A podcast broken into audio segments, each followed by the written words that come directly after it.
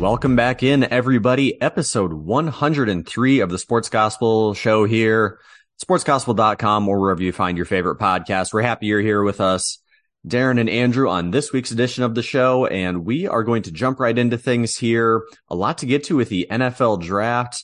Andrew and I kind of gave our preview two weeks ago. Last week we did a mock draft with Shannon and Kevin, and now Andrew back to look at how we did, some of our prognostications and then we'll get into the NBA playoffs here. And then if we have time at the end, touch on the madness that is the Stanley Cup playoffs. And we do have a UFC card coming up this weekend. So we have, if we have time for all that, try to keep it tight to our hour here. So what we want to do for the NFL draft recap, we're going to look at kind of go five picks at a time here. We don't need to go in depth on all 32, but maybe five at a time. Look at some mid to late round steals that we like. And then some teams we thought maybe had the best and some that we were a little confused by starting here at the top of the draft, kind of how we expected the first three players to go. Bryce Young, number one, CJ Stroud, two, Will Anderson, three, Anthony Richardson at four, and Devon Witherspoon at five. So three, three quarterbacks in the top five, two Texans picks. What stands out to you with our first five picks we had? Uh, the Texans putting all their chips on the table to go get Will Anderson.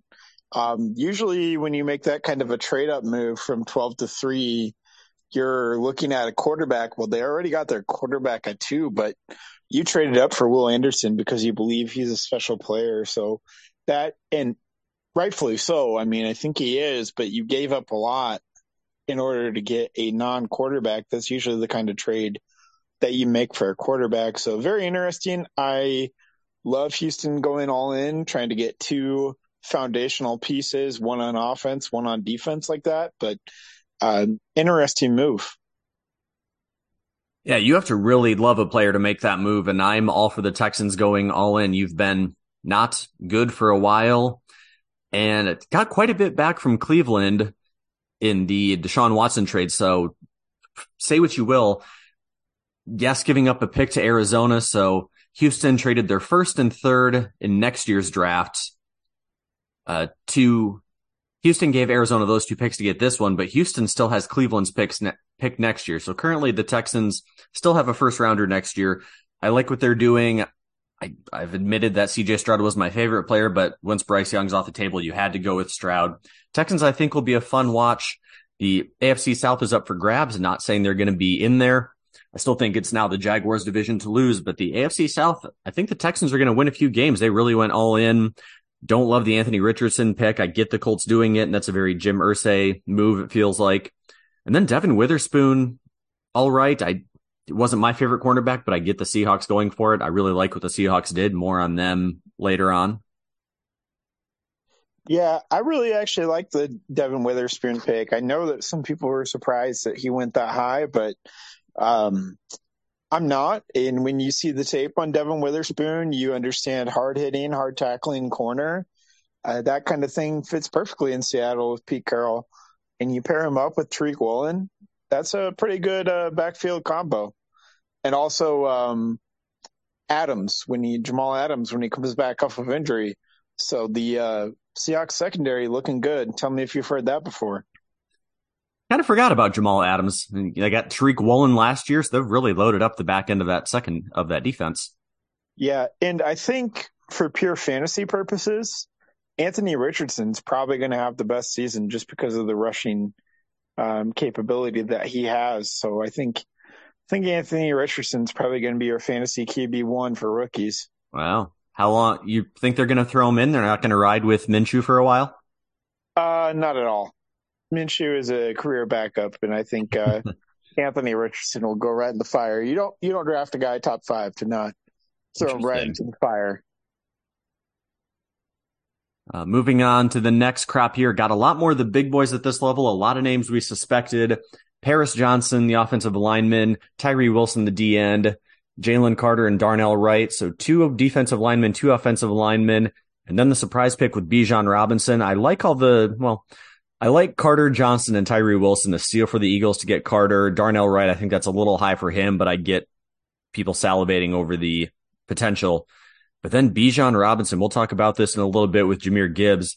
I I really like the Falcons draft. If you look at what they did, I think Arthur Smith is going all in. He needs to win now, so I get Bijan Robinson. But at eight, this that just feels crazy to me. Otherwise, really no complaints on the rest of this level. Yeah, I love I love Bijan Robinson, the player. I don't like picking Bijan Robinson top ten.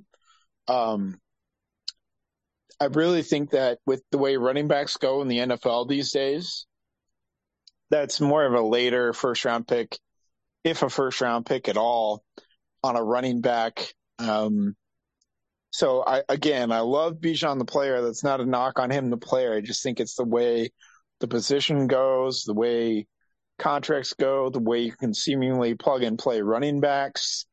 Um, I don't think he'll be bad by any means. I think he'll be great. I think he'll obviously be the rookie RB one, but uh, too high, and the Falcons had other needs, especially defensively, that they could have filled. There, I thought they should have taken uh, the most obvious pick on the board, Jalen Carter, and I love the Eagles and what they did in this block. Traded up one spot, got their man Jalen Carter, and um, can talk about this, but apparently they're just trying to recreate the Georgia defense in Philly. Yeah, I think they only draft Georgia and Alabama players has been the talking point. Is it like five five Georgia defensive players likely in their starting lineup this year? I believe Alabama so. guys sprinkled in there. Yeah, and then also um, they traded for D'Andre Swift, who's also from Georgia. So I've got, and again, this is we're in May looking at the Philadelphia depth chart here, what do we have? I gotta scroll down way too far to find this. So on their defensive side, Nakobe Dean, Georgia guy, Jalen Carter, maybe Jordan Davis if they're both starting. So that's three. If Nolan Smith can break in there and then Kelee Ringo. There's your all Georgia guys. Is James Bradberry a Georgia guy? Where'd James Bradberry go? Uh, and then Ian, like you mentioned, you meant mixed D'Andre Swift in there. Just a, that and then all the Alabama guys like DeVonta Smith. It's a SEC North. And Jalen Hurts, I guess he is Yeah. ex Alabama, but also Oklahoma quarterback. So, but Alabama, um, yeah. So, I do think they will play Davis and Carter together in Which- certain situations. I do wonder if that's part of it because the big thing with Carter, everybody was concerned, does the, is the off field, the character, is that part of it? But then I wonder, is it going to be kind of a, will it feel more like a family? Because what you hear about Nolan Smith and Nakobe Dean, especially, is these are high character guys. Those are the two guys. These are your leaders. These are stabilizing factors. These guys have the intangibles. So I wonder if influences like that, if you have a guy who you're worried about off field, just like, hey, get his buddies. They're star players in their own right, but they also are mature, smart. So with guys like Nakobe Dean and Nolan Smith, you think you have that component as well. Yeah, and you also have veterans that have been around for a long time, like Fletcher Cox and Derek Barnett and Jason Kelce and Lane Johnson um, on the offense. I know they play different positions, but you got a lot of good leadership too. So I think this is a a really good landing spot for Jalen Carter. If he has off field issues, it's not going to be because the Eagles organization bungled something. Yeah, and we obviously only see this from the outside looking in, but from what I can gather just watching the NFL and hearing people talk, you probably don't mess around with Brandon Graham and Haason Reddick or you will be put in your place. And all those other guys you Um, mentioned. Yeah, another couple other guys who are going to help keep uh, be a strong veteran presence in uh, Jalen Carter's life. So I think that's a that makes it a home run pick because in terms of talent, he's probably the number one or number two player in this draft. And I know it's risky because we always talk about the Super Bowl, Super Bowl hangover and especially the losing team, but the Eagles look just as good, if not better than last year. It'll probably boil down to how well Jalen Hurts plays or like the Niners did after their Super Bowl where everybody got hurt. Just looking at the Eagles roster, they seem loaded. Uh, yeah, if you want my uh, futures bet on who's going to win the NFC next year, I can just go ahead and tell you that I'm all in on the Eagles. Uh, Yeah, not a bad pick to get right now. Yep, absolutely. And now we move. This was probably the most confounding tier for me as we're breaking this down by fives. However, last week when we did our mock, there's only three picks we got officially right. We had a lot of the right guys, a lot of the right picks, but the trades and all that kind of throws a wrench in that having a perfect mock. But we had CJ Stroud, Bryce Young, and Peter Skoronski. We got those three right. So Skoronski here going to the t- Titans. To me, the best lineman in the class. I think he's more polished than Paris Johnson. Both great players. I just like Skoronski better. Thought he's a better fit for the Titans though. So I get that. Broderick Jones down with the Steelers. You get two offensive linemen, two edge rushers, one for you, one for me with Lukas Van Ness and Will McDonald. Fun fact, Will McDonald was the oldest player in the first round at 24 years old. And then the as confusing as the Bijan Robinson pick is, Jahmyr Gibbs here to the Lions. I have no idea what the Lions are doing at 12, getting a running back. Everything you said before about Bijan Robinson applies here twofold for Gibbs. I get that the Lions are going for these insert, you know, lunch pail, chin strap, high motor guys that Dan Campbell wants, which explains all the Hawkeyes they drafted. Just again, a running back at 12 in 2023 is crazy. Yeah, and um, Gibbs, I I'm not sure that he's an every down running back. They did sign David Montgomery, so they have a little bit of insurance there with a guy who can play on um, maybe those early downs. But I think early in his career, Gibbs is not a three down running back, and that's what makes this pick a little bit more confounding. Um, he's short. He's a little bit underweight for what a three down running back would be. Um, reminds me a lot of the the Clyde Edwards-Helaire hype with mm-hmm. Gibbs, if you remember that. Um, I'm not saying that he's going to be down on that level. He might be better than that, um, significantly so. But th- again, this high, I really had Jahmyr Gibbs pegged as like a late first, maybe to like the Chiefs or early second round kind of pick. I feel like they could have gotten Gibbs at 34. And yeah, I you went even further than I was. In our next group, we get to your guy Jack Campbell at 18. Were the Lions really worried about somebody jumping up? I the Packers weren't going to take a running back. The Steelers, the Jets, I not even the Commanders. I can't see anybody ahead of them at 18. So I wonder why reach for Gibbs here when at least 18, if not 34. I just I don't know who they thought was going to jump ahead of them and covet him that much unless they know something that we didn't. Yeah, and the pick, um, yeah, that maybe they did know something that we didn't. But um, and I guess at the time they had D'Andre Swift too. They hadn't made the Swift trade yet when they made the pick, but I guess that was kind of the writing on the wall for trading D'Andre Swift. But um, confusing. I I do think Gibbs could turn out to be a good player. I think um, Campbell, they got him later, right? But mm-hmm. and he'll probably turn out to be a good player too. But they went high on some guys that I think will start and be big pieces of their team, but I didn't really understand getting them at the value that they got them. So uh, in this range, yeah, we got our Iowa and our Iowa State guys going in uh, relatively short order. So uh, I like the Van Ness pick. Huge fan of the Van Ness pick. Is, is, this just your dream situation? A Hawkeye goes to the Packers. You get the best of both worlds. Yeah, and Iowa defensive linemen. They have a history with the Green Bay Packers of working out all right. Aaron Kampman, Mike Daniels, Lukas Van Ness. So there's a hit. There's a history there, and he reminds me a little bit of where uh, Rashan Gary was when he got drafted athletically super gifted, but there was a lot of teachable things that need to be cleaned up, and he can learn those in Green Bay. And yeah, I like I like the Van Ness pick. So on the the depth chart, depth chart that I'm looking at right now, sh- so the Packers run a three four, and Van Ness is kind of that tweener. Is he a big linebacker or a small defensive end? He's currently listed as the backup on the left side. Preston Smith is the starter right now, so you got Van Ness as the backup. Yeah, well, Rashan Gary's coming off a major injury, so Van Ness could slide in to Rashan Gary's spot and start there immediately. Um, and then once Rashan Gary's back healthy, then the Packers can really roll out some interesting lineups. And then you got to remember Preston Smith is 31, which in the world of edge rushers kind of old. So, and contract coming up, they got to make a decision on the Rashan Gary contract. So while on paper it doesn't seem like an immediate need right away for this season, it's a nice, nice play for the future. So I think, uh, good pick there by Green Bay. The only other way I could have been happier maybe was if they would have taken Jackson Smith-Njigba. He is coming up in our next level 16 to 20 We get Emmanuel Forbes and Christian Gonzalez, the two cornerbacks going back to back. Your Iowa linebacker Jack Campbell to the Lions.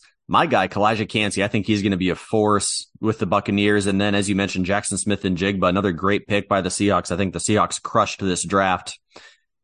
I, I was not crazy on Forbes or Gonzalez. I would have liked Joey Porter or Cam Smith here, but I like Gonzalez potential. I'm just, I'm just all about Kancey and Smith-Njigba in this one. I think both have 10 year starter potential. And then Jack Campbell is just this weird, freaky big linebacker. And like we talked about, the Lions want those Kirk Ferentz insert, you know, cliche line here. So really kind of see what they're going for there with the line, yeah, Lions mentality. Jack Campbell is 100% a Dan Campbell guy and type of player. And I know that they loved his pre draft interview and that once he came out of that pre-draft interview, they were thoroughly impressed and probably weren't locked in on anyone else. If uh, there had been anyone else at that pick, really, they weren't locked in on anyone else. And he's a probably a, a decade plus starter as well. You mentioned Clyde Kancey being that, but I think um, you know he's he's in that Luke Kuechly world of linebacker. So um, yeah, Jack Campbell, they got an absolute killer player there. I think maybe you could have gotten a little bit lower because the nature of the inside linebacker position in the NFL is devalued a little bit to where I don't think teams are going to try and jump you. You could have probably waited and got him at 34, but you're going to, it's not going to be something where years later you're questioning, why did we do this? And we saw that more later on how linebackers fell. He was really the only one who went high, and then everybody was kind of waiting around. The traditional linebackers have taken hit. Everybody wants more cornerbacks and edge rushers. Makes sense though, trying to combat pass happy offenses. Yeah, I love um, the Smith-Njigba pick too, and I, I agree. The Seahawks with both of their picks absolutely nailed it. They got hope at the secondary with Witherspoon and then they've kind of got their Lockett replacement for once Lockett kind of moves on. But next year they've got Metcalf and Lockett and Smith-Njigba as their top three wide receivers.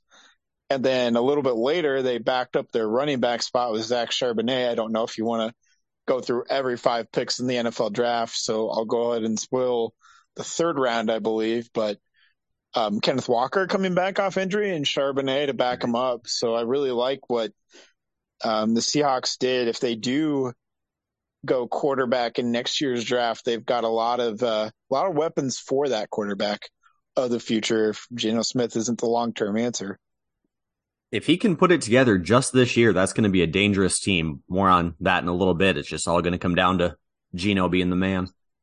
Yep.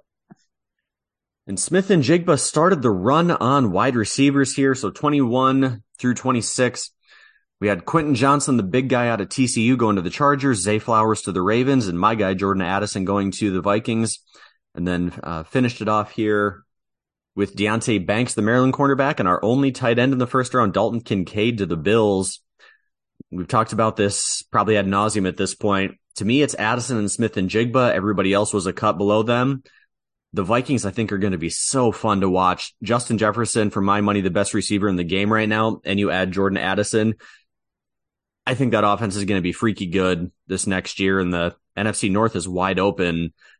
I, the other two wide receivers, I think the Ravens may have had one of the worst drafts of anybody here. I know it's the Ravens and they always find diamonds in the rough. I just don't know, don't know about this offense. And then again, the, I get the two running backs are off the board, but the Bills going with the tight end, I don't think was their biggest need. Just what stands out to me most about here is the Jordan Addison to the Vikings being a brilliant pick. I like the Addison to the Vikings pick, but I also love Zay Flowers. I think you're you're kind of underestimating him a little bit. Um, I think he's Marquise Brown, but better. Um, so I th- I love the Zay Flowers pick, and then the Kincaid pick. Uh, there's people who will who have thought this and who think this, and I think he can become a reasonable in- impression of Travis Kelce. So while it may not be their biggest need, if you can get a player like that where they got him, I think that's a that's a home run pick. So I think everybody in this range kind of nailed it, except for maybe the Chargers. I'm not as big on Quentin Johnston, and again, not their biggest need. Keenan Allen, Mike Williams.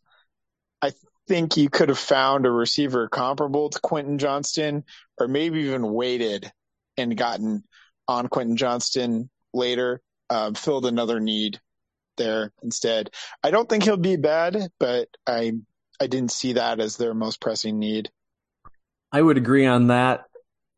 It's, yeah, it feels like you have a third receiver who's kind of the same as the other two. I know Josh Palmer changes it up a little bit. Williams, Johnston, and Allen all feel like these big body jump ball receivers, and maybe that's what they're going for. I would have rather seen some defensive help. I think they maybe could have gone safety if they liked Brian Branch or that defensive front. They were just so decimated by injuries last year, and I don't think they have a lot of depth there. You've seen what these teams need for rotational fronts, like you have with the 49ers and a few other teams have started building. And coming up in this next crop, there were so many defensive linemen inside and edge rushers that we'll get to here in a second. I thought that would have been a better fit for the Chargers. They don't pay us to be the GMs. Maybe they should. But the Chargers, they wanted those big receivers. Yeah, interesting, interesting stuff and interesting landing spots for uh, fantasy purposes. And to close out the first round here, one offensive lineman, Anton Harrison to the Jaguars. The Jaguars are becoming this smart, boring, responsible franchise, which is very confusing for those of us who have followed them. We're used to bad decisions, but here they are in this draft, just making logical, simple, smart choices to bolster their team. And then the rest of the bottom of the first round here, a lot of who I think are going to be fantastic defensive linemen. Mazi Smith, a 340 pounder to the Cowboys. Back to back Clemson guys, Myles Murphy and Bryan Bresee to the Bengals and Saints. Nolan Smith. And then I love this Chiefs picks. Felix Anudike-Uzomah out of K State, a, for all intents and purposes, a hometown pick. Kid from the area went to K State going to the Chiefs. I really like all these picks. I think Nolan Smith is my favorite. We talked about him. That in the Uzomah pick doesn't make me wonder. I I don't want to poo poo an Iowa State guy. was the first first round draft pick for the Cyclones in 50 years. I just wonder, is it a scheme thing? Is it a talent thing? I personally thought Murphy, Smith, and Uzomah were all a touch above Will McDonald. Happy to see him get that respect, but it just shows the depth and the talent here of this edge rusher class. Yeah. Um, I didn't think Murphy or Nolan Smith or Bryan Bresee um, should be sitting here at this stage in the game or Uzomah either. Um, yeah, so all the teams here were gifted um, someone. I think Mazi Smith again is a, a, guy that probably could have been been had later. Um, but yeah, I other than that, I think I think everybody here kind of nailed it too. So as we we'll get to the other rounds, we'll do kind of a rapid fire for the last couple of rounds. But as we look at the first round as a whole, anything else that stands out that we haven't gotten to? Um, well, I guess we can talk about this when we look at the other rounds, but really expected Will Levis to go somewhere in the first round and was sort of shocked that he did not. Yeah, I thought maybe somebody would sneak in if they kind of saw him sitting there, and we know how trade happy teams like the Saints and Eagles are, or even the Bengals and Chiefs who didn't need that much. I could see those teams maybe trading back and getting some capital.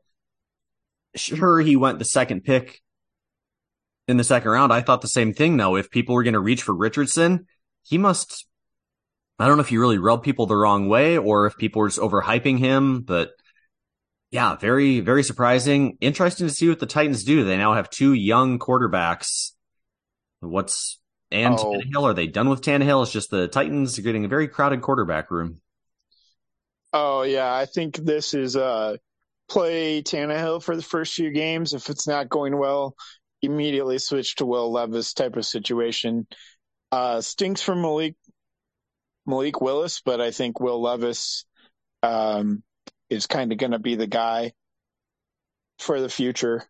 Do you think this pick was made because they saw what they had in Malik Willis last year and decided he wasn't starter worthy, or should we still be yeah. giving Malik Willis a chance?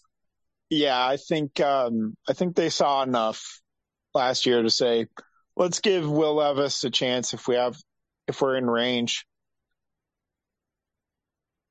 He Will Levis definitely the highlight of round two. Some of the other picks I like Joey Porter Jr. going to the Steelers. How perfect is this? The his dad played there as a Steeler legend. They get him as a steal. If you want to think of it, he was the 32nd pick, so maybe technically a first rounder, depending on how you want to look at it. I know you're going to want to talk about Sam LaPorta, Michael Mayer to the Raiders. I love as a replacement for Darren Waller. Uh, Matthew Bergeron is a, he's an offensive lineman, really versatile tackle or guard. I like him to the Falcons, which is why I think part of their great draft. Isaiah Foskey to the Saints is a good pick. Your Packers, now the guard of Aaron Rodgers, are going after weapons. I'd like Luke Musgrave.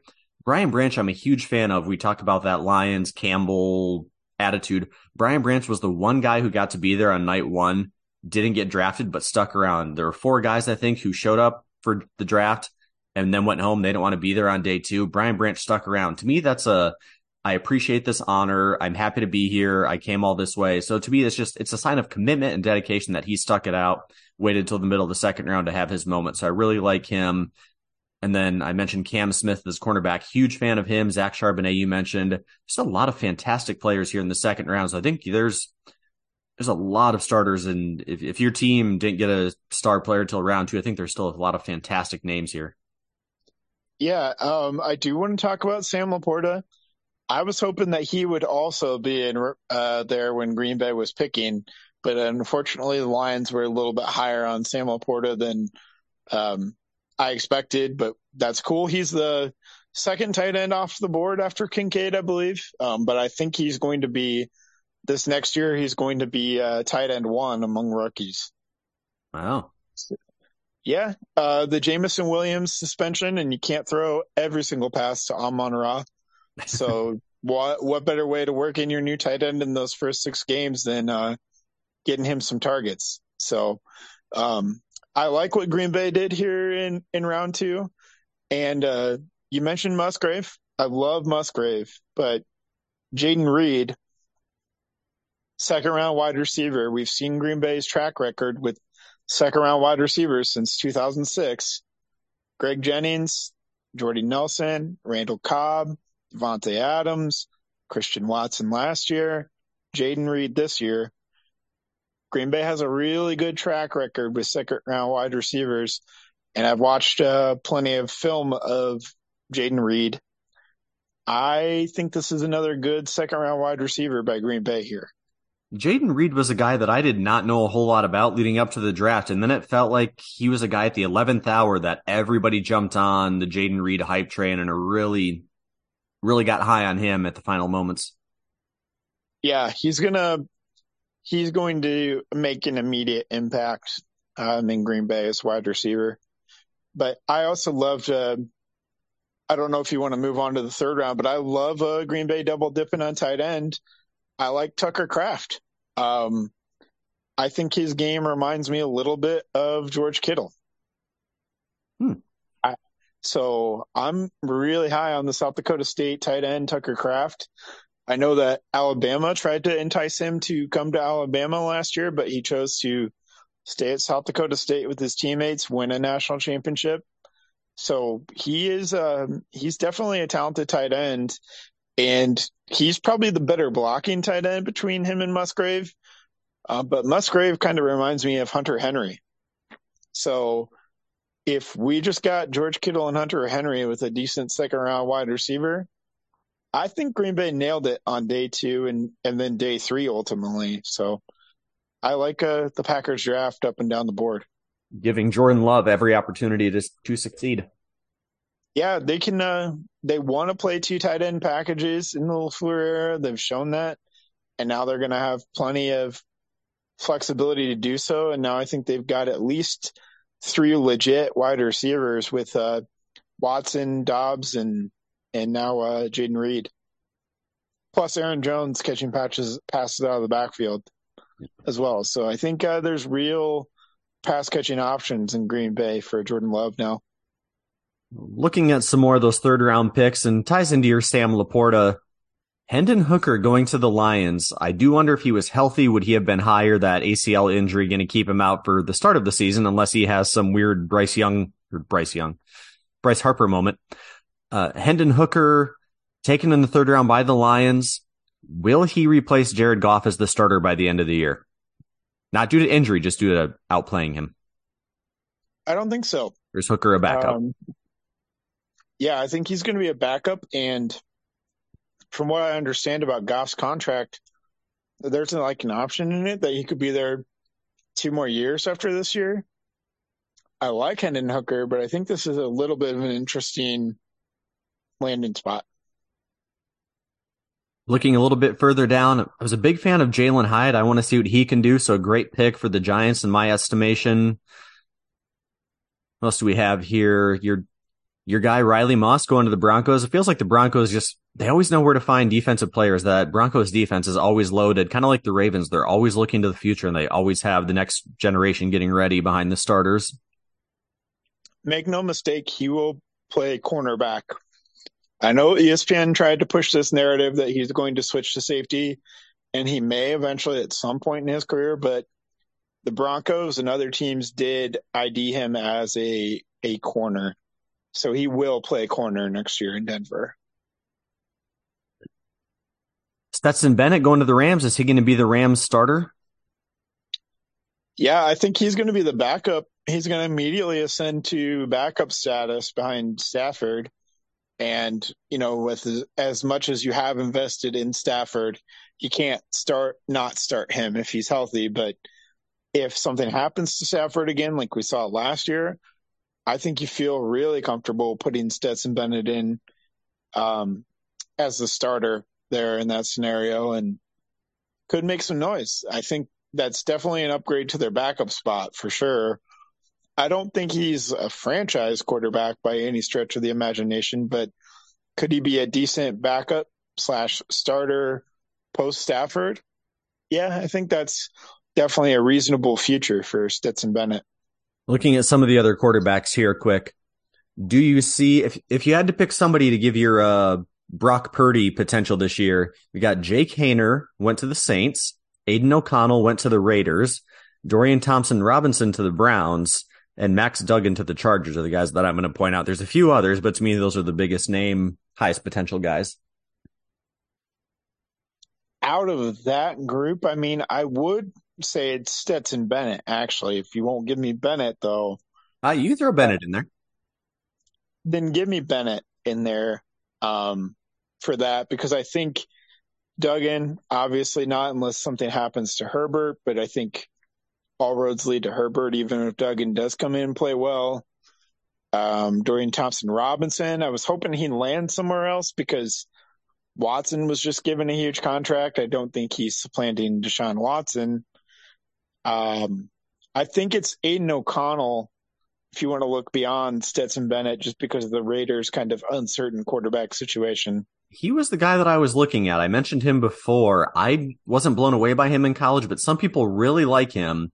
Brian Hoyer kind of feels like the veteran Josh McDaniels favorite. Jimmy G's health, though, Aidan O'Connell may be able to sneak some starts this year. I'm not going to say he's going to have a Brock Purdy rookie year or become the next Jalen Hurts. He's the one I'm really curious about, though.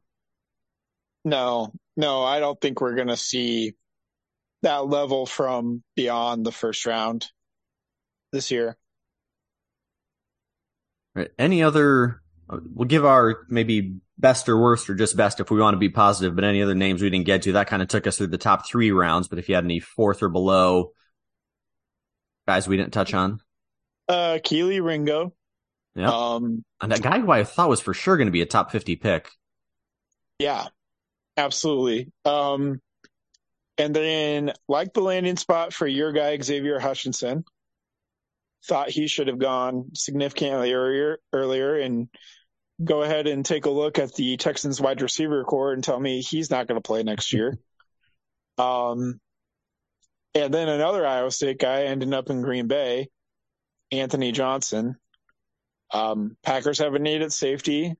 They might bring back Adrian Amos, and so that, but they might need Anthony Johnson for depth. So he's probably going to make the roster next year in Green Bay, I would imagine. Um, really like uh, the stabs in the dark on Green Bay's wide receivers in the seventh round. I like uh, Grant Dubose. I feel like he should not have been there. Also, they got Dontayvion Wicks actually in the sixth round, I think. But um, Yeah. Dontayvion Wicks had a great 2021 if you throw out 2022. I kind of like him. I'm struggling to think of other day three picks that were really good or stood out. Do, do you have any others that stood out to you on day three? Well, I was kind of looking at my top teams that I have here. So I wrote down, I didn't really rank them, but I had my, my eight best drafts and a lot of them are teams you wouldn't expect. The Falcons, the Bears, the Broncos, the Texans, who you talked about, the Chiefs, the Raiders, the Eagles, and I think the Seahawks are the ones that really crushed it. But looking at the Seahawks, we talked about the Bijan Robinson pick maybe being questionable, but after that, Matthew Bergeron in the second I like, Zach Harrison as an edge rusher I like in the third. Clark Phillips is one of my favorite corners in the entire class in the fourth round. He's one of my bigger name guys they got late. I think there's potentially four starters. If Zach Harrison can blossom, I think the other three are going to be starters this year. I think the Falcons may have got four starters out of that class. Uh, we talked about the Eagles, why they, they always crush it. The Chiefs with Felix Anudike-Uzomah and Rashee Rice. The I, am not sure about the later guys. I think we kind of covered the the Seahawks. Their top four picks though in those early rounds. I'm trying to see who else I like for some of the later. You know, the Raiders are a team that nobody's really talking about. I really liked what the Raiders did up and down the board. Tyree Wilson, Michael Mayer, I think Byron Young, defensive lineman. Those are starting linemen. Jakorian Bennett in the fourth was a guy people were talking about as a cornerback. He may be a starter. And then we mentioned Aidan O'Connell. So you've got a team with maybe another four more starters. So those are, those are my top, top eight, but especially top five. Seahawks, Falcons, Chiefs, Raiders, and Eagles are my five favorite drafts. I actually like, uh, now that we're talking about it, the Bears in the later rounds. I really like, um, where they got Roschon Johnson, the running back who backed up Bijan. At Texas, I think got a little bit overlooked just because he was Bijan's backup. But I think he's going to probably play for the Bears, considering that they lost Montgomery. Um, I think Roschon Johnson is going to be a cheap option for the Bears, might plug and play right away. Um, and then I believe they actually got Noah Sewell from Oregon as well, right? And I was a huge Noah Sewell fan. Got him in the fifth round. The Bears are another team I wrote down. Draft an offensive lineman and then just load up the defense. And that's exactly what they did, getting Darnell Wright and not my favorite pick in the first round. Gervon Dexter, defensive lineman. He was a top 10 pick or not top 10 recruit coming out of high school. People love Tyrique Stevenson, Zach mm-hmm. Pickens, another defensive lineman. And then Noah Sewell, who is, he is your prototypical Bears Mike Singletary, Brian Urlacher, Lance Briggs. We talked about kind of not in vogue in modern NFL anymore. That's prototypical run stuffing linebacker, but I'm a huge Noah Sewell fan if you like a violent, hard hitting linebacker. Yeah. Yeah. So I think the Bears had a good, uh, good draft down the board too. So I really like the Packers, Lions, and, and Bears. I really liked what each one of those teams did in the NFC North making that uh, division even more wide open. I think so. Absolutely. And remember, just because a player was not drafted in the first round does not mean they're not good. And just because they were drafted in the first round, nothing is guaranteed. This is really fun to look at and talk about. There's always guys who go undrafted. Got this list that CBS put together for us. Kurt Warner, Warren Moon, Tony Romo, Night Train Lane, Emlen Tunnell, John Randle, Antonio Gates, and James Harrison were all undrafted NFL players.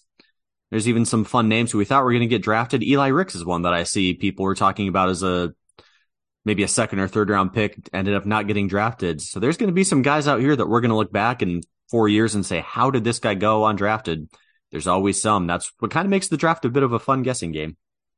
Yeah. Um, Green Bay signed a guy that a lot of people thought was going to get drafted, but well, didn't think was going to get drafted. Uh, Brenton Cox from Florida got kicked off of multiple teams. Well, that'll do a it. A lot of off the field stuff, but the talent suggested top 100 player. Um, so we'll see if Green Bay can kind of straighten him out, but he's a defensive tackle. Also, Green Bay, really, we wasted a, a draft spot on a kicker and also Sean Clifford.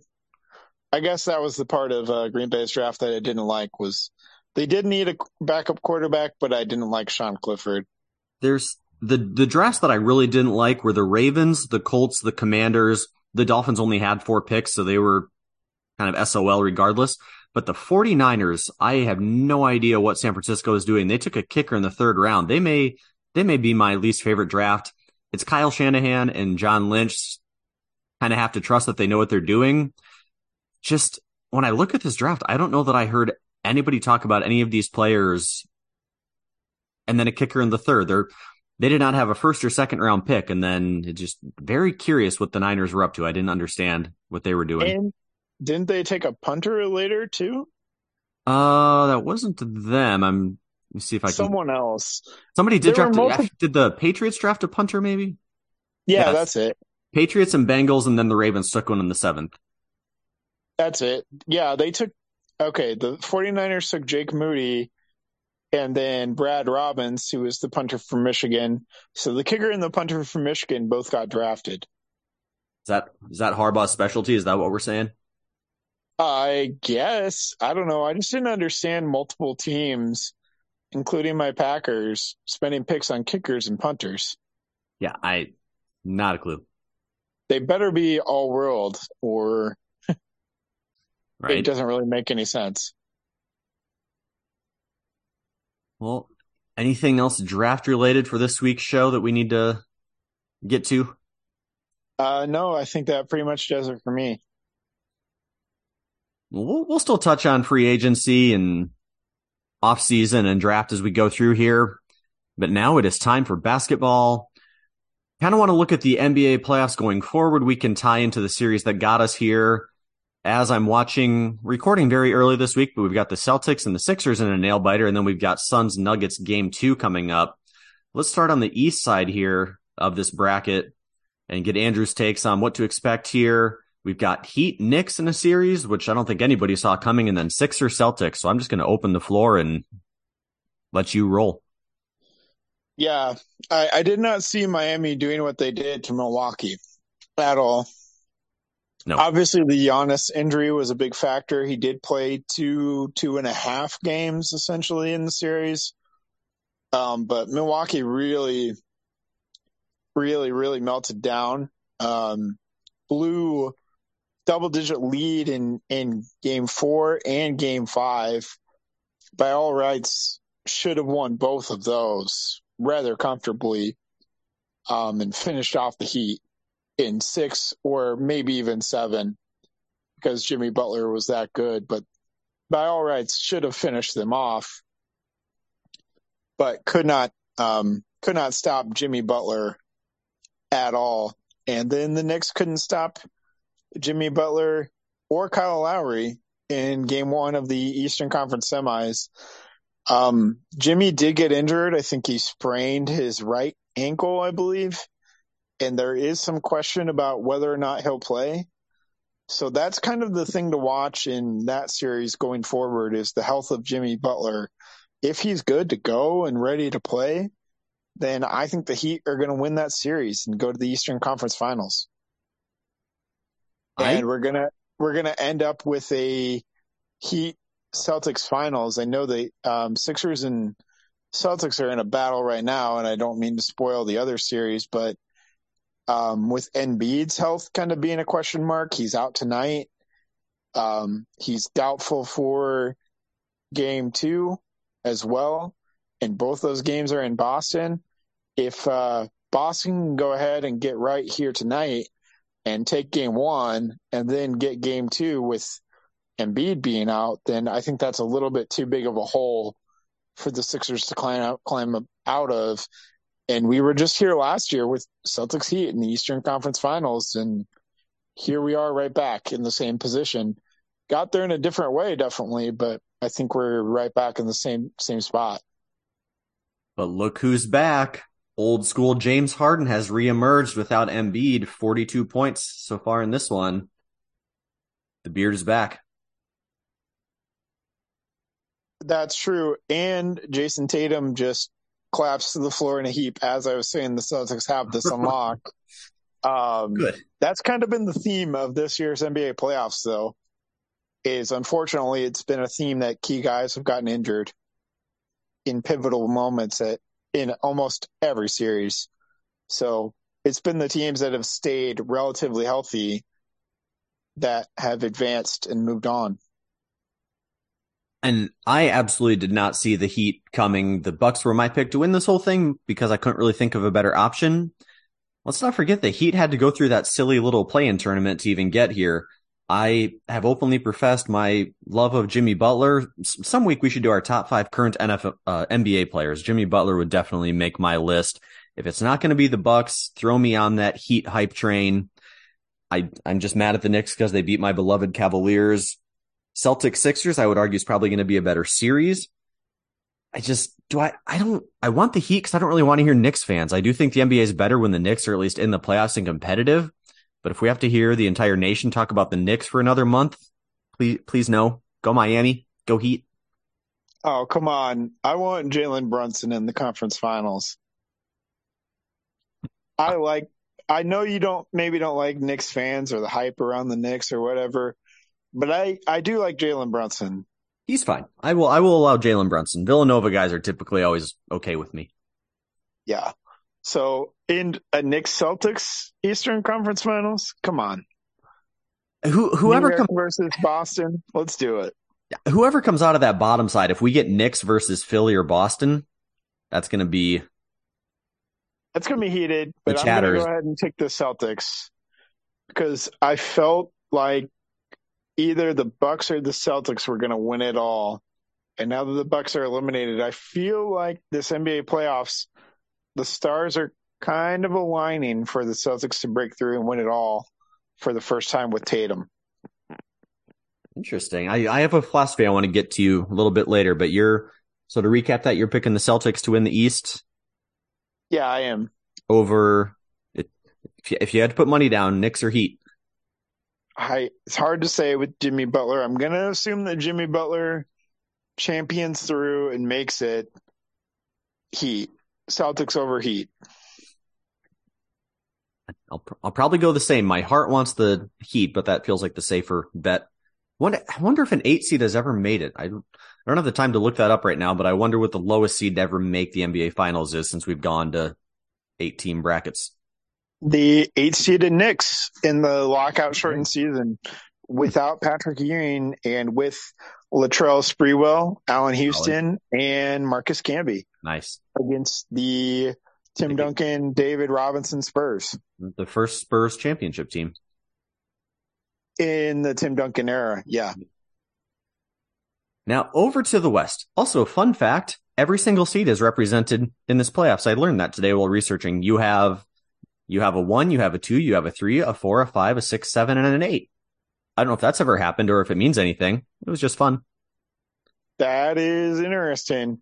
I don't know you, if that's happened. That is fun. No, sort of.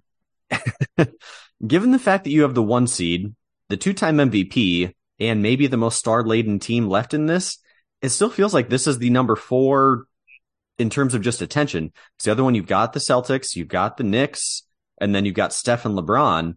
But it feels like nobody's talking about the Nuggets Suns despite the talent and the number one seed. Are you sure nobody's talking about Nuggets Suns? Because I'm all in on Nuggets Suns. I think relative, rel- be... relative to the other three, I feel like it's the fourth most talked about as the casual outsider fan.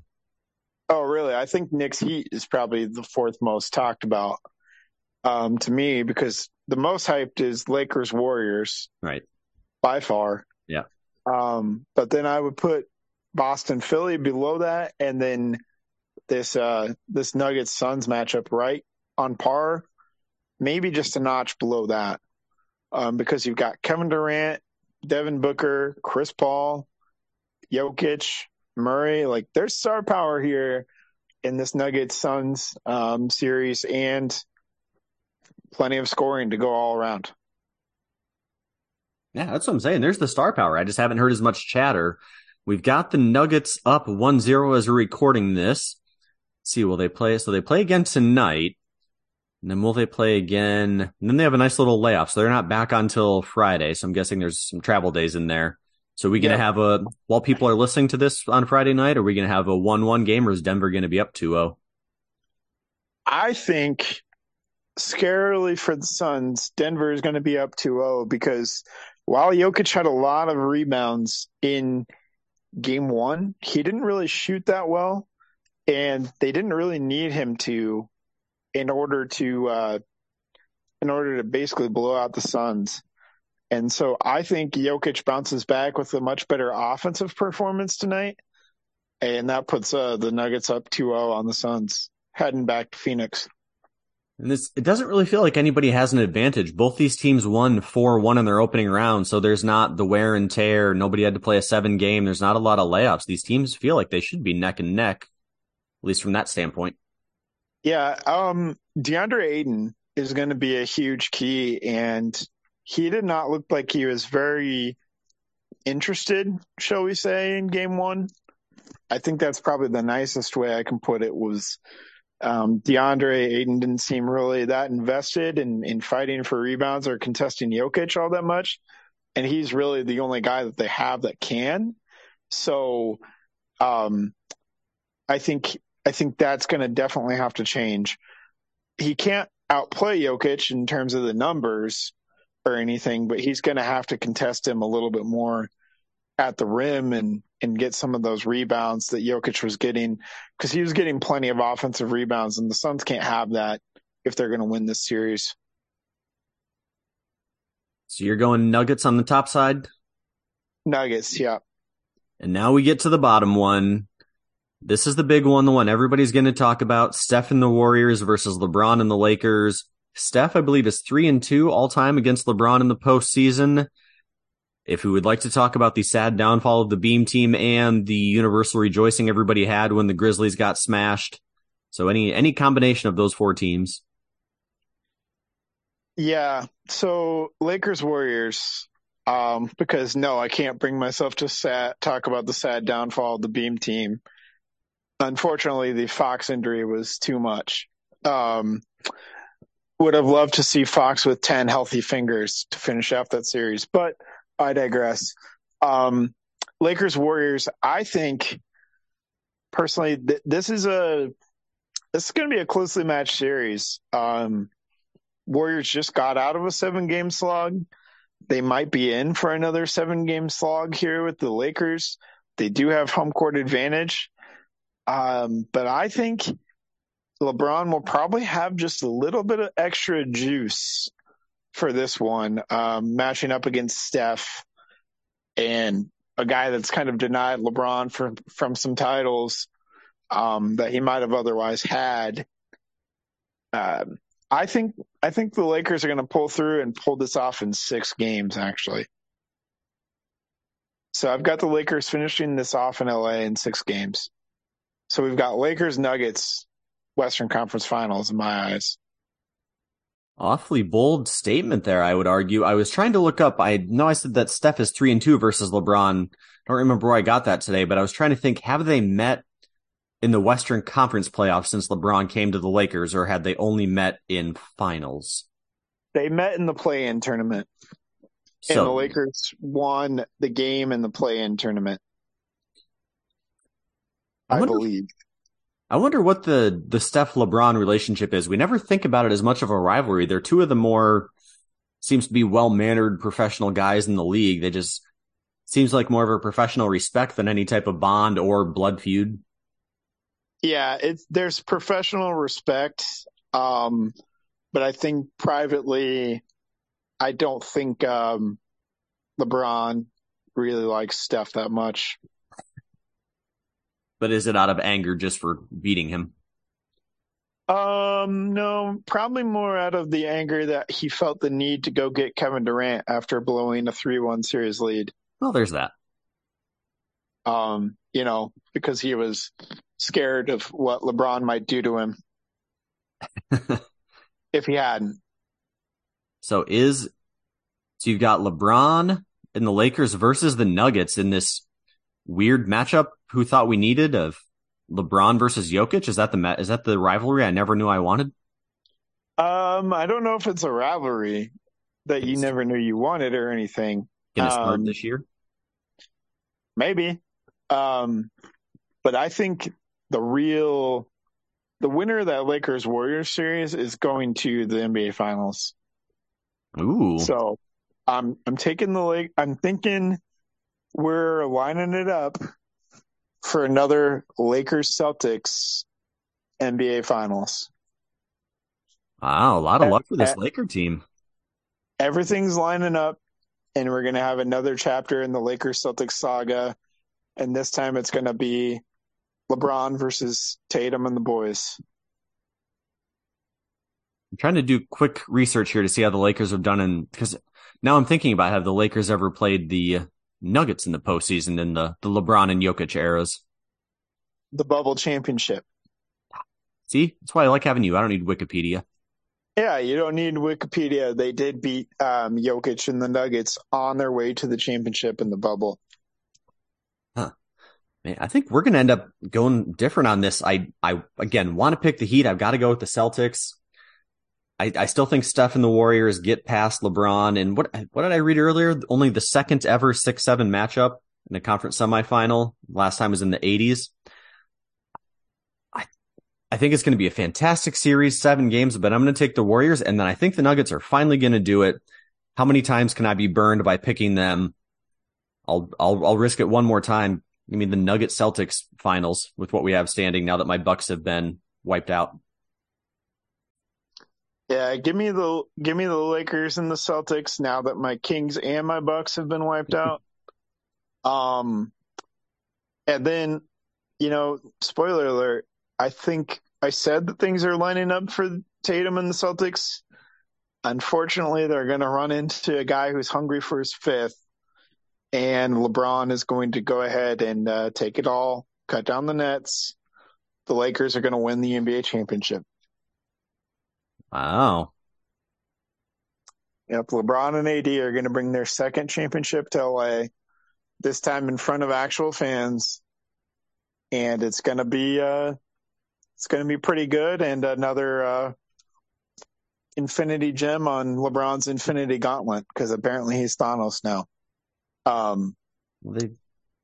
you know, so fifth championship for LeBron. It's going to be a good feather in his cap in terms of the uh, way people look at him over overall. They've come a long way from in about two months, two and a half months. They have, they have. So another chapter in Lakers Celtics, and the Lakers get it done. So this is my question I wanted to postulate to you.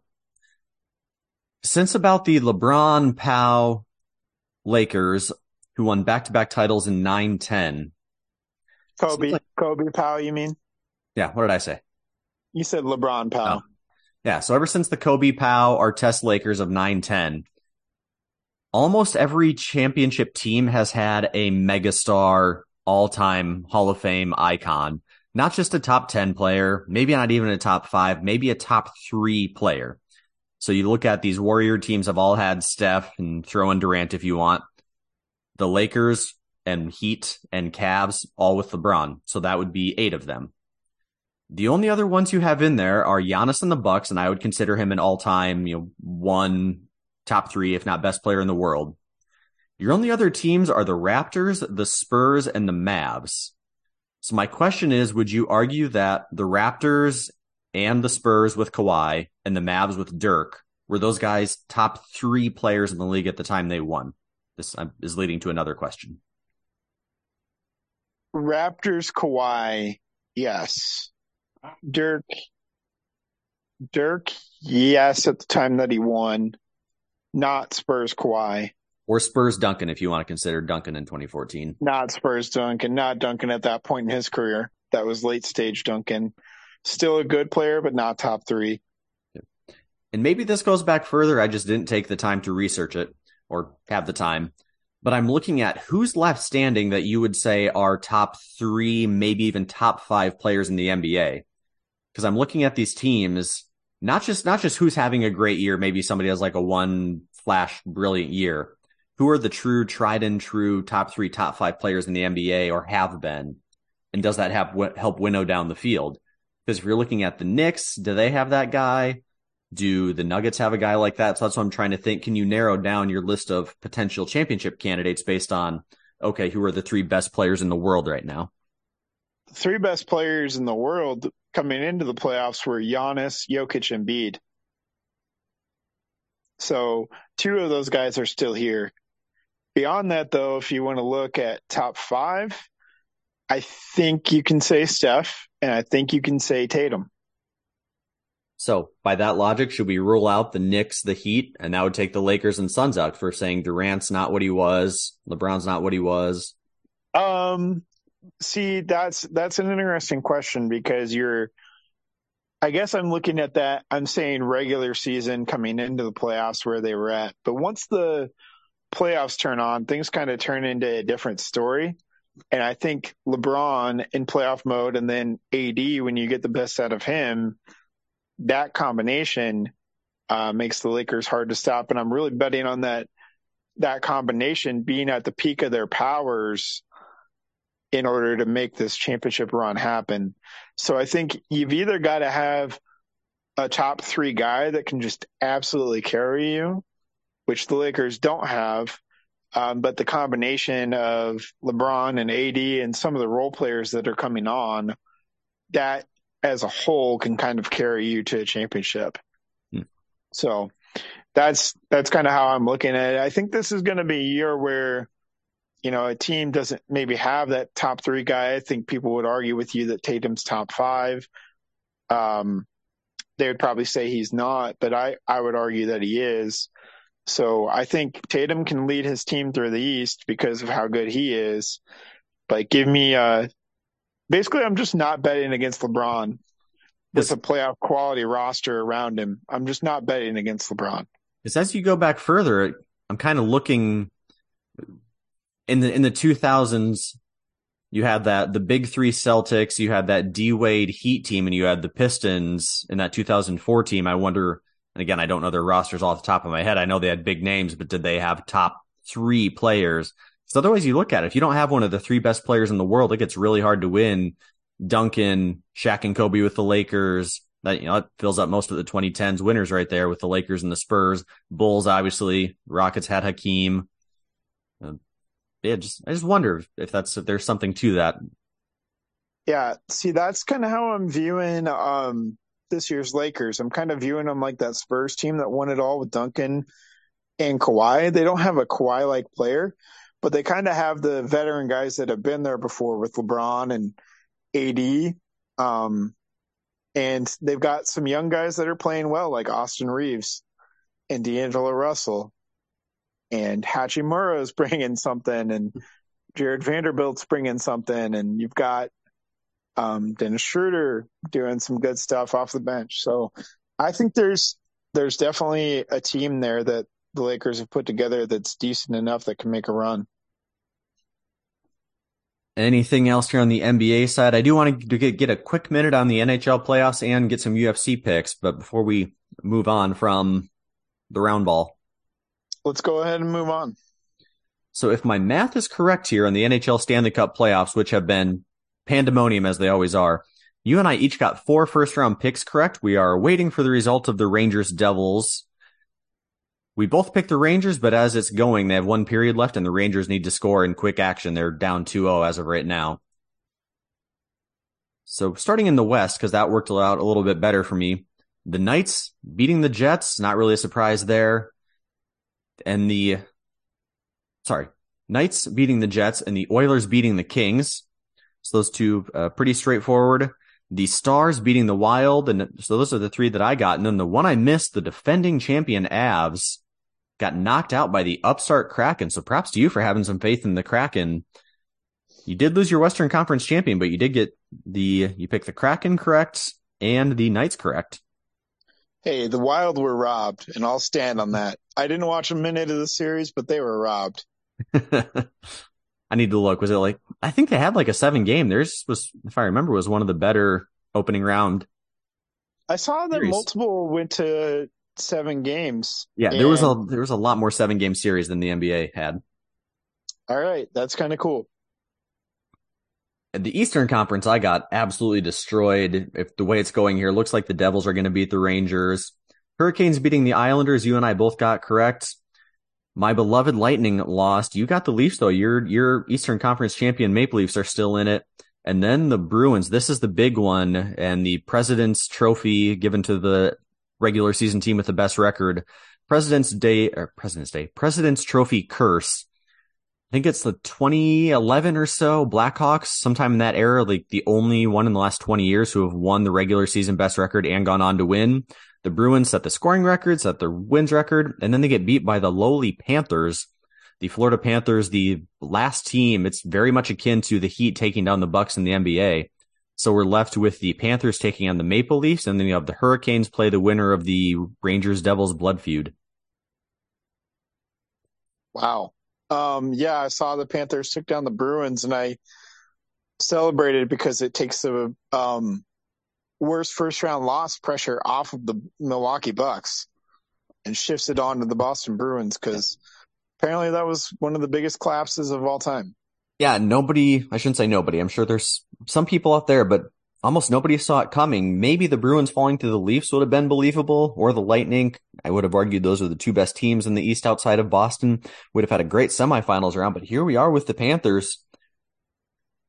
I feel good if I'm you and I'm a Maple Leafs fan this year. I, the, the Panthers did it once. I don't know if they can do it again. Uh, they can't. The Maple Leafs are just too, too strong in my expansive hockey knowledge. I, am just gonna keep. I'm gonna keep riding with my Oilers. I picked them for the umpteenth year in a row, and now that my Lightning are out of it and the Avs are done, I, I had Oilers Lightning. I'm gonna go with the Oilers now. Too many weapons. Yeah, Maple Leafs. Maple Leafs. Uh, what did I have? You had Leafs in the Wild. It? You're without the Wild now. Oh uh, well, give me the Lightning then. Leafs Lightning, but the Leafs are still taking it home. It's it'll be fun if you haven't taken some time. Check out the Stanley Cup playoffs. I know it's been crazy with NBA postseason and the NFL draft. Now that the draft's off our calendar, the the royal you, the collective you, listener, sports world out there, we've had a great Stanley Cup playoff, and we are guaranteed a new champion. I was looking at the bracket today and I thought, huh, now that the Lightning and Avs are out, who's the last champion we had? And now that the uh, Penguins were not in the postseason, this has been kind of a topsy turvy year. We've seen hockey trending this way for a couple of years, and it really culminated. The Penguins were out, the Capitals were out, the Ducks and the Sharks have been bad for a while now. The last team to have a championship that's still in the playoffs is the Hurricanes, who won it in 2006. So you're guaranteed some fresh blood here. You had a team like the Knights make it a couple of years ago. The Stars have been in contention. The Rangers, if they're able to pull it out, I think made it in 2014 it's really just I think it's more fun for any sport when you have all these new options, all these new teams. Somebody somebody fresh is going to win. So that's what makes it really fun that we don't have a dynastic team here. Yeah, Kraken are going to raise their first banner. I think. Would that wouldn't that be fun? Winning it in your first season, the Knights Knights make a championship in their first season, I believe, and then lost it. Be fantastic for the Kraken. Isn't it the Kraken's second season? Is it their second? I don't know. Time time is a weird thing after COVID in 2020. Yeah, I think it's their second season, but it'd still be incredible. I can't keep track of things. Yeah. All right. Do you want to tell me how to bet my money on Saturday night quick for the UFC card? Um, I can try. So the big, the headliner, we've got the bantamweight title fight. Aljamain Sterling, the champion, finally solidified with a victory over Petr Yan. The return of Triple C, Henry Cejudo, former double champ and an Olympic gold medalist. Uh, really kind of a toss up fight here. I'm going to go Cejudo, but Sterling is the champion. Yeah, give me Aljamain. Oh, I like good split. Minus 105 odds on him for there, for you there. You got a welterweight bout against Belal Muhammad versus Gilbert Burns. And if you're thinking, didn't Gilbert Burns just fight? He sure did. Within a month, there was supposed to be a Charles Oliveira, Beneil Dariush fight that got pulled. So quick thrown in fight here with Muhammad and Gilbert Burns. No odds on UFC.com for this one, but give me the heavy hitter from Brazil, Gilbert Burns. Yeah, um, the Burns on kind of short notice against someone like Belal Muhammad. Go ahead and give me Muhammad in this scenario. Splitting it up. A women's strawweight fight. One of the familiar faces, Jessica Andrade, who may be going for the record most fights in a year. This is her third fight of the 2023 calendar year already. Uh, she's the number four ranked fighter and the slight favorite here. I apologize for butchering this woman's name. Yan Xiaonan. I'm sure that's not right. I apologize, but she's the number six, uh, plus 160 fighter there. I'm going to go with Andrade just because the veteran experience in the UFC. Yeah, I'll agree with you. I'll go with Andrade as well. Uh, and then we've got uh, Mov, another name. Apologize here. Uh, Movsar Evlo, Evloev. Again, I'm sure that's wrong. From Russia against Bryce Mitchell from the U.S., who is his own unique personality. Go learn more about Bryce Mitchell if you're if you're in the mood. But uh, give me this Russian Evloev. Uh, give me Bryce Mitchell in the upset here. Uh, so Bryce Mitchell and a fighter in the next fight, Kron Gracie, are both flat earthers, so they have that in common. You've got Kron Gracie, part of the historic Gracie family, versus Charles Jourdain, a polite Canadian fellow. Uh, give me Jourdain because he's not a flat earther. Um, I'm rocking with Team Flat Earther, so give me uh, give me Gracie, and uh, on Saturday night they'll prove that the Earth is flat and have their opponents flat on their back. Well, well played. Good pun out of you. uh, looking at the earlier fights, nothing that really stands out to me. Drew Dober's been around for a long time. Probably the biggest name there. The wonderfully named Khaos Williams back on the card. Another guy who fought not that long ago. Uh, going down, not a whole lot of names that I'm super familiar with. I think you're like a lot of these cards, your top two there with the the Burns Muhammad fight and Aljamain Sterling. I'm really looking forward to Jessica Andrade. Always fun to see her out there.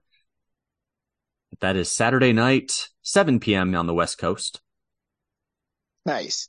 Um, yeah, a guy like Khaos Williams, I think you can't bet against him. So go ahead and just fire up Khaos Williams if you're looking for an early fight. Um, I think the name alone should right. win him the fight. Anything else on this week's sports calendar that we need to touch on? Um, no, absolutely, absolutely not. I don't think so. A nice long meaty episode. So much to get to, and that's why we love this time of year. We need to get back here in a couple weeks. We've got a Kentucky Derby coming up. We've got golf tournaments to get to, and watching the hockey and basketball playoffs come down to the home stretch. We'll have that all for you here next week and beyond on the Sports Gospel. Thank you all for joining us.